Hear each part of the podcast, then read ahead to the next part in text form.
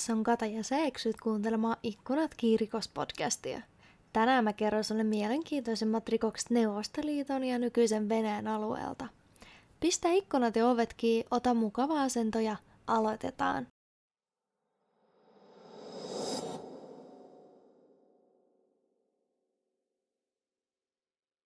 Hei vaan kaikille ja tervetuloa kuuntelemaan neloskauden toista jaksoa. Jos viime kerralla oltiin 1700-luvulla, niin tänään palataan nykyaikaan.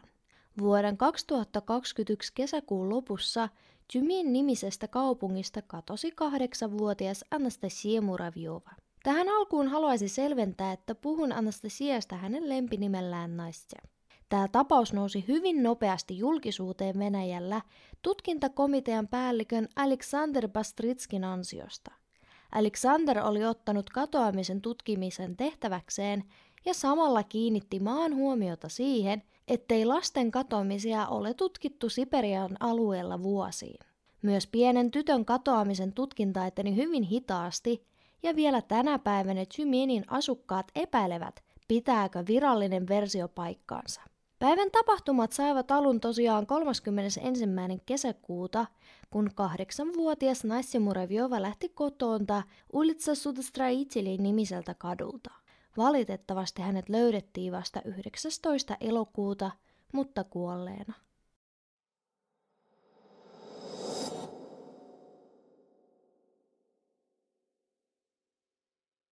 Anastasia Muravjova syntyi 3. heinäkuuta vuonna 2012 kaksoisveljensä Viktorin kanssa. Heidän vanhemmillaan Sergei ja Kuzel Muravjovilla oli entuudestaan kaksi tytärtä, Angelina ja Tatjana. He olivat kaksosten syntyessä 9- ja 6-vuotiaita. Muravjovien perhe ei muutenkaan ollut kovin vauras. Äiti Kuzel oli jättänyt peruskoulun kesken, minkä seurauksena joutui tekemään erilaisia hommia. Tyttären Tatjanan mukaan Kusil teki töitä tarjoilijana ravintolassa, josta sai kuitenkin potkut juomisensa takia. Tällöin Kusil aloitti työt siivoojana ja myöhemmin siirtyi lehmien lypsääjäksi. Mitä tulee perheen isään Sirgeihin, niin hän teki keikkatöitä varaston työntekijänä ja vartijana. Vanhemmilla oli tapana myös nauttia suuria määriä alkoholia, minkä seurauksena he eivät voineet pitää huolta lapsistaan. Tällöin vanhimmat tyttäret Angelina ja Tatjana pitivät huolta kaksosista. Vuoden 2015 alussa Muravjovien perheessä tapahtui rajuja muutoksia. Kaikki sai alun 31. joulukuuta vuonna 2014, kun perhe meni juhlimaan uutta vuotta Sirgin äidin luokse Tatjana Kukaratskan luokse. Paikan päälle ilmestyivät myös Sirgin isäpuoli ja miehen ystävät. Miehet olivat jääneet juhlimaan hyvin myöhään ja jatkoivat juomista vielä ensimmäistä tammikuuta. Tällöin miesten välillä syntyi myös iso riita. Isäpuolen ystävä oli loukannut Sirgin vaimoa Kuzilia ja puhunut häröjä heidän tyttäristään. Tällöin mies oli raivostunut ja loppujen lopuksi puukotti tätä uutta tuttavuutta useita kertoja mahan alueelle. Sergei oli tämän lisäksi yrittänyt irroittaa kylpyhuoneen lavuaaria, jotta olisi voinut murskata sillä kuolleen miehen pään, mutta ei ollut kuitenkaan onnistunut tässä suunnitelmassa. Vuoden 2015 toukokuussa tuomioistuin totesi Sirgin syylliseksi murhaan ja tuomitsi hänet kuudeksi vuodeksi ehdottomaan vankeustuomioon. Ilman aviomiestään jäänyt Kuzel Muravjova järkyttyi hyvin paljon tilanteesta – minkä seurauksena alkoholistui entistä enemmän. Tämän jälkeen lapset muuttivat isoäitinsä Tatjanan luokse, joka asui kaupungin toisella puolella. Silloin myös holhousviranomaiset kiinnittivät huomiota Muravjovin perheeseen, ja 6. lokakuuta vuonna 2016 Kuzil menetti huoltajuuden ja lapset joutuivat lasten kotiin. Isoäidin Tatjanan mukaan lasten äiti ei ikinä tullut käymään lapsiensa luona – kun taas itse Kuzil väitti, ettei hylännyt lapsiaan ja hänellä ei vaan ollut aikaa käydä heidän luonaan. Neljä kuukautta myöhemmin isoäiti sai lasten väliaikaisen huoltajuuden ja kaikki muuttivat hänen luokseen. Tällöin lapset kävivät myös vierailemassa isänsä luona vankilassa. Sergei pääsi ehdonalaiseen syyskuussa vuonna 2019. Tuolloin 16-vuotias Tatjana muutti omilleen ja Angelina muutti Sergein luokse Lizabaza nimiselle alueelle. Nastja ja Viktor taas jatkoivat asumista isoäitinsä luona. He kuitenkin lähtivät aina viikonloppuisin ja juhlapäivinä isänsä luokse. Sergeihän aloitti jälleen työt vartijana ja vähensi juomista, jotta voisi pitää huolta lapsistaan. Vanhin tytär Tatjana olikin sanonut isästään, että vaikka hän ei ole paras mahdollinen huoltaja, ainakin hän yritti pitää heistä huolta. Juuri kun asiat alkoivat mennä hyvin, tapahtui perheessä uusi tragedia. 30. päivä kesäkuuta Nastja oli ollut kesälomailemassa isänsä luona. Hän oli herännyt veljään Victoria aikaisemmin ja pyysi isältään älypuhelinta lainaan, jotta hän voisi mennä pihalle etsimään wifi-yhteyttä pelin lataamista varten. Paikalliset lapset olivat löytäneet vahingossa jonkun wifin ilman salasanaa yhden kerrostalon pihasta ja kokoontuivatkin sinne usein pelaamaan. Sirgeinhän piti lähteä työkeikalle ja pyysi Nassiaa olemaan nopea. Tyttö ei kuitenkaan palannut ennen kuin Sirgein piti lähteä, ja mies ei jäänyt odottelemaan puhelintaan, vaan päätti pitää tyttärelleen puhuttelun palattuaan kotiin. Viimeisen kerran Sergei näki tyttärensä kello kuusi illalla, kun oli palannut töistä. Nastja oli sanonut, että kadotti puhelimen ja Sergei sanoi, että Nastin on löydettävä se ja lähettikin hänet takaisin pihalle. Tämän jälkeen pikkutyttöä ei enää näkynyt.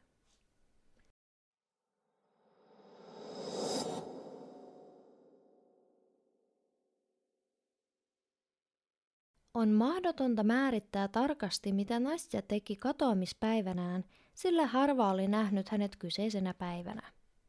Sirgei kertoi, että he olivat aamulla käyneet puoli kahdeksan maissa kaupassa, minkä todisti myös kaupan videokamerat. Tämän jälkeen isä oli nähnyt tyttärensä kuudelta puhelinkeissin aikana. Nastjan veljen Viktorin mukaan vapaa-ajallaan Nastja ja hän joko kävelivät yhdessä pihalla – tai pelasivat pelejä puhelimillaan wifi-paikalla muiden lasten kanssa. Aikaisemmin hänellä ja Viktorilla oli yksi puhelin jaettavaksi, mutta kun Sergein rahatilanne teki tiukkaa, mies päätti myydä puhelimen pois. No mutta kuitenkin sisko Tatjana kertoi, että oli alkanut olla huolissaan siskostaan, kun kello lähestyi yhdeksää. Nästi ei ikinä ollut yhdeksää myöhempää pihalla, joten tyttö lähti etsimään pikkusiskoaan. Pian myös Sirgei lähti etsimään tytärtään, mutta kun aikaa vaan kului ja Nassiasta ei ollut jälkeäkään, mies päätti soittaa poliiseille. Poliisit etsivät yön yli Nastia, mutta kun tyttöä ei löydetty, aloittivat he rikostutkinnan alaikäisen murhasta. Venäjän federaation rikoslain mukaan lapsen katoamisen yhteydessä aloitetaan aina murhatutkinta – jotta tutkintatoiminpiteiden suorittaminen olisi helpompaa jatkossa. Mutta tosiaan samaanhan aikaan kymmenet vapaaehtoiset olivat liimanneet jo 2000 paperista julistetta Nassian katoamisesta Tymenin alueella. Sillä aikaa kun kaikki vapaaehtoiset jatkoivat tytön etsimistä, poliisit kutsuivat isän Sirgien ja isoäidin Tatjanan kuulusteluihin. 63-vuotias isoäiti vapautettiin heti kuulustelun jälkeen, mutta Sergei pidätettiin epäiltynä tyttärensä murhasta. Kadonneiden lasten tapauksissa epäilykset kohdistuvat pääsääntöisesti ensisijaisesti lähimpien sukulaisten puoleen, eikä tämä tapaus ollut poikkeus. Kaiken lisäksi Sirgein murhahistoria vaikutti kyseisten epäilyjen vahvuuteen.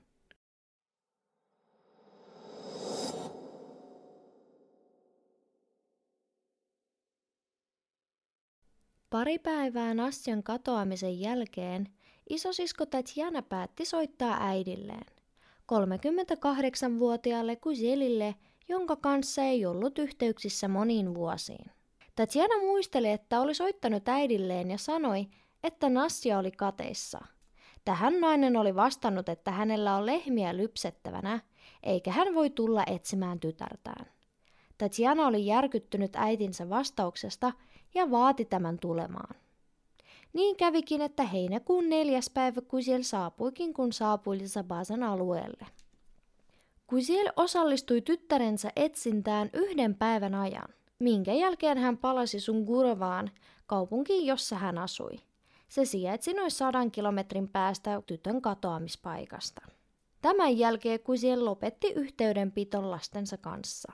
Tuli ilmi, että nainen oli aloittanut uuden elämän uuden miehen kanssa, jonka kanssa juopotteli. Kusiel oli viimeiksi lastensa elämässä silloin, kun Nastja ja Viktor kävivät päiväkodissa. No jos palataan kuitenkin tutkintaan, niin poliisi ei löytänyt yhteyttä Sergei Murjatevin ja Nastjan katoamisen välillä ja vapauttivat miehen kaksi päivää pidätyksen jälkeen.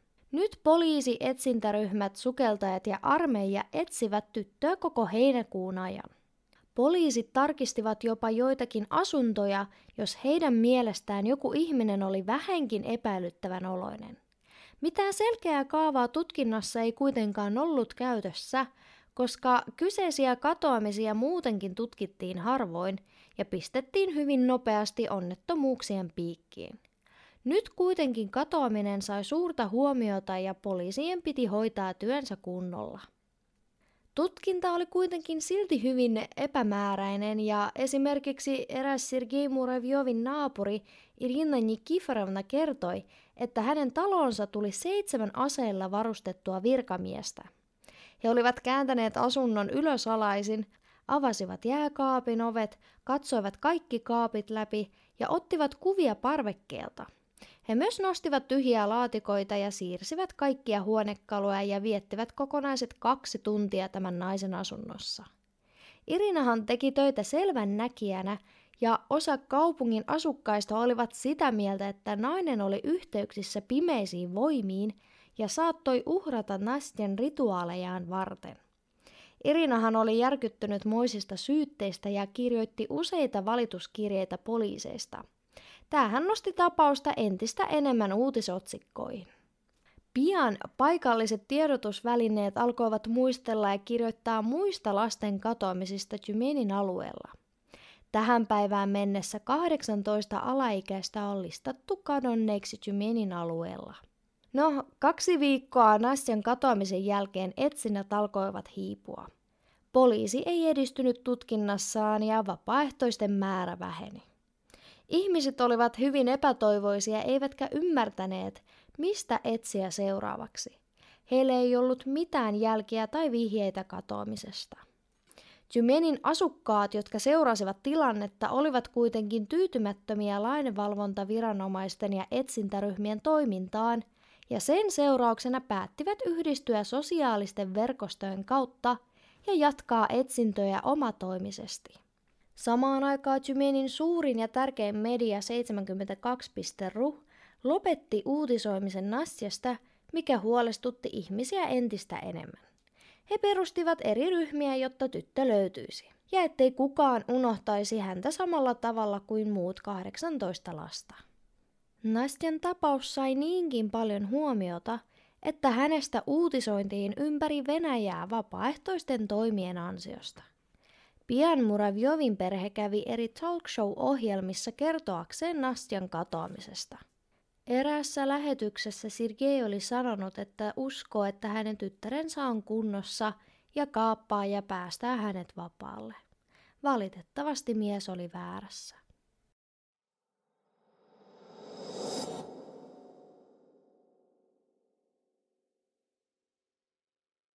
Elokuun alussa tapauksen huomion seurauksena Nastja Muravjovan katoamistapauksen tutkinta siirtyi Moskovan tutkintakomitean päällikkö Alexander Bastrikinin hallintaan. Moskovan tutkijat ja toimittajat saapuivat Tymeniin ja Lissabasen alueelle jo seuraavana päivänä. Ensimmäiseksi tehtäväkseen he ottivat videokameroiden asentamisen eri alueille, joista he sitten tarkkailisivat asukkaita.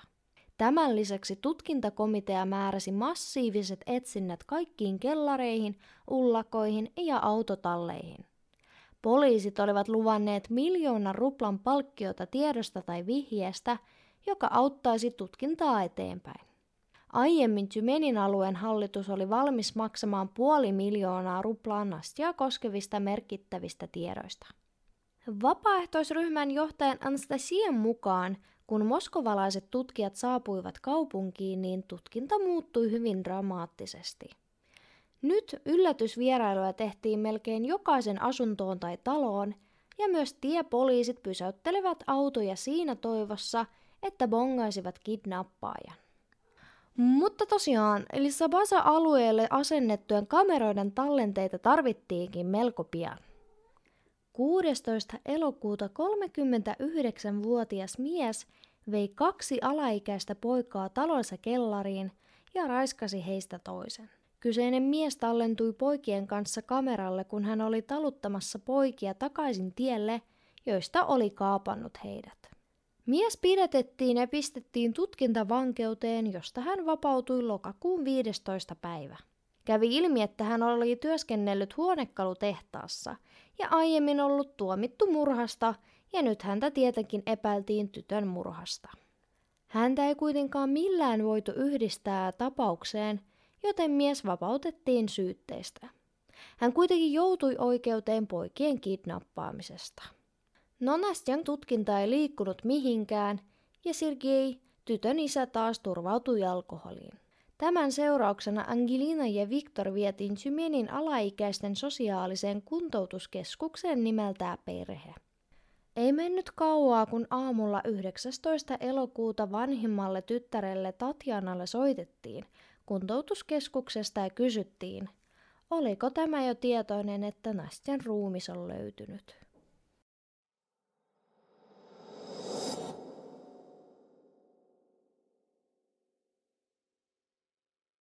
19. elokuuta Tymenin mediat olivat täynnä uutisia siitä, että kaupungista oli löytynyt lapsen ruumis. Mitään yksityiskohtia ja tuntomerkkejä ei ollut vielä tiedossa, mutta pian Tatjana sai soiton poliisiasemalta ja ymmärsi, että löydetty lapsi oli naisia. Seuraavana päivänä hän sai puhelun tutkintakomitealta. Hänet kutsuttiin tunnistamaan ruumis. Tatjana meni sinne Angelinan kanssa – sillä Sergei ei ollut siinä kunnossa, että olisi kestänyt moisen näyn.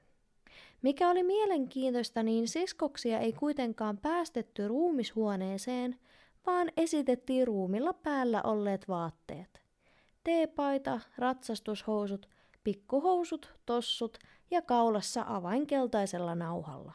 Tatjana tunnisti siskonsa avaimen ja ymmärsi, että löydetty tyttö oli tosiaan hänen sisko. Tutkijoiden mukaan Nastjan ruumis oli sidottu langalla ja kääritty polyeteeniin ja revittyyn mattoon, minkä jälkeen pistetty pahvilaatikkoon. Hänet löydettiin lähellä huoltoasemaa korkeassa ruohikossa. Kaupungin ruohonleikkurit olivat työkeikalla alueella, kun törmäsivät pahalta haisevaan laatikkoon. Tällöin he päättivät soittaa poliisit paikalle. Seuraavana päivänä jälleen tapahtui paljon kaikkea. Poliisit pidättivät 40-vuotiaan Vitali Pirizhinin. Mies oli töissä huonekaluliikkeessä, jossa kokosi huonekaluja. Nastja oli löytynyt laatikosta, joita oli käytössä miehen kaupassa. 25. elokuuta miehen vuokraamassa asunnossa pidettiin etsinnät ja tuli ilmi, että Nastja ja muidenkin lasten wifi tuli miehen netistä.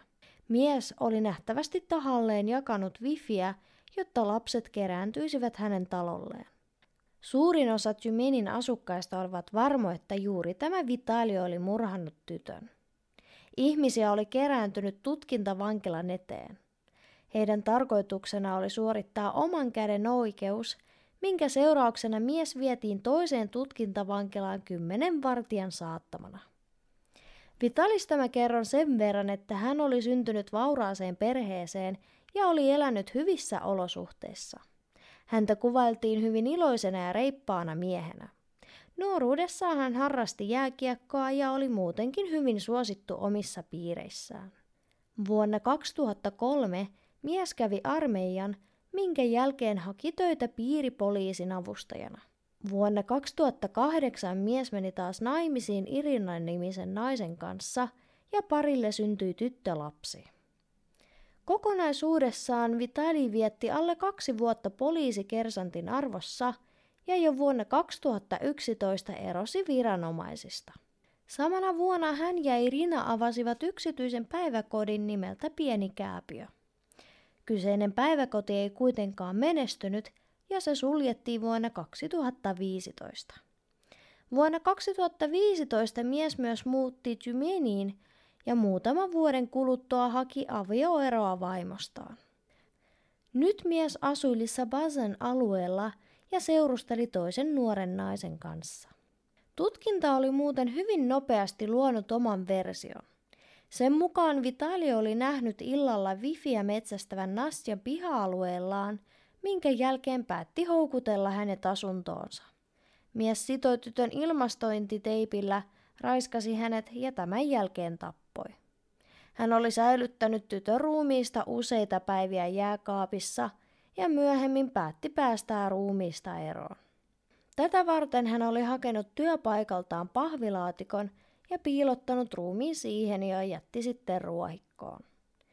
Kysymys tietenkin kuului, mitä todisteita oli miehen syyllisyyteen. Päätodisteet olivat pahvilaatikko ja maton palanen, joista toinen pala löytyi Vitalin asunnosta. Myöhemmin poliisit olivat myös suorittaneet tutkimuksen, joka osoitti, että Vitalin DNA vastasi naisten ruumiista löytynyttä DNAta. Mikä oli mielenkiintoisinta, niin miehen asunnossa oltiin aiemmin pidetty satunnainen etsintä, mutta silloin mitään ei löytynyt. Vangitsemisen jälkeen Vitalita yritettiin yhdistää myös muiden lasten katoamisiin, mutta tähän päivään asti on vielä salaista, onko löytynyt mitään yhteyksiä. Kaikista mielenkiintoisista tässä tapauksessa on myös se, että siitä huolimatta, että Vitalin DNA vastasi Nastjan ruumiissa olevien biomateriaaleja ja mies myös tunnusti teon, monet Tymenin asukkaat eivät edelleenkään usko hänen syyllisyyteensä murhaan. Epäilyksiä herätti myös se, että Nastjan ruumiista ei ikinä näytetty sukulaisille ja hänet haudattiin suljetussa arkussa. Monet spekuloivat, että oliko ruumis oikeasti edes löydetty ja oliko arkussa ketään.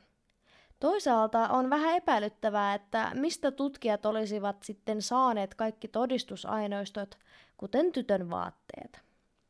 Osahan uskoo jopa siihen, että ruumiin löytö oli jokin Moskovan tutkijoiden manipulointi ja että he videokameroiden tallenteiden avustuksella ostivat samat vaatteet, mitä Nassialla oli päällään ja niin edelleen. Mä en kuitenkaan ole ihan varma, että uskonko tähän teoriaan, sillä poliisit olisivat voineet paljon helpommin päästä tapauksesta eroon pistämällä sen juurikin onnettomuuden piikkiin. Tällä hetkellä tutkinta selittää miehen syyllisyyttä sillä, että pahvilaatikosta ja matosta oli löytynyt DNAta ja muutenkin ne vastaavat niitä, mistä Nastia oli löytynyt.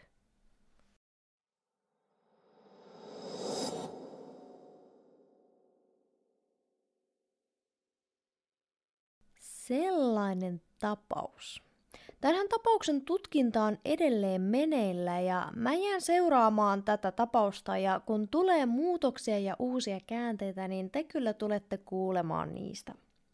Mä en rehellisesti tiedä, kuinka paljon mä uskon tutkintaan tai muita näitä teorioita, mitä on tullut esille.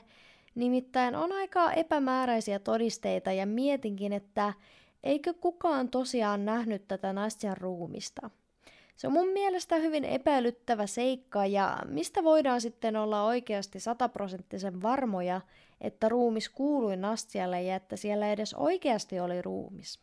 Yksihän teoria voisi olla se, että moskovalaiset tutkijat vain halusivat keissin äkkiä kiinni sen suosion ja julkisuuden takia, ja sen pistäminen onnettomuuden piikkiin ei olisi oikein toiminut. Ihmisithän edelleen vaativat tutkijoilta parempaa toimintaa, sillä ovat huolissaan, että onko nyt syytön mies joutunut valesyytteisiin. Vitalihan on nimittäin ilmoittanut, että häntä ollaan kidutettu tutkintavankeuden aikana ja vaadittu myöntämään rikos. Tästäkään ei yllätys yllätys ole mitään varmaa tietoa tai todisteita, mutta nythän lähiaikoina Venäjällä oli ja on edelleen meneillä suuri skandaali ja tutkinta lännen vankiloista. Eräs venäläinen ihmisoikeusjärjestö Gulag.net oli vuodattanut tuhansia salaisia videoita Venäjän vankiloissa tapahtuvista kidutuksista. Jos ette ole tietoisia asioista, niin suosittelen googlettamaan sitä ja se on tosi pitkä keissi ja voisin itse asiassa pohtia, jos ottaisin sen tutkittavakseni, mutta tällä hetkellä nyt en perehdy siihen sen enempää. Tosiaan Vitali hän vetosi siihen, että häntäkin oltiin kidutettu samalla tavalla kuin näissä muissa vankiloissa, mikä toisaalta voisi olla ihan mahdollista. Nythän periaatteessa kukaan tavallisista kansalaisista ei tiedä totuutta, mutta toivotaan parasta, että kohta oikea totuus tulee ilmi, lasten katoamiset selvitettäisiin ja oikea murhaaja saisi tuomio. Mutta nyt lopetellaan tähän tämä jakso ja tavalliseen tapaan. Mullehan saa ja pitää antaa palautetta. Mun sähköpostiosoite on ikkunatki at gmail.com ja mut löytää Instagramin ja TikTokin puolella nimimerkillä ikkunatki. Palaillaan ensi viikon tiistaina.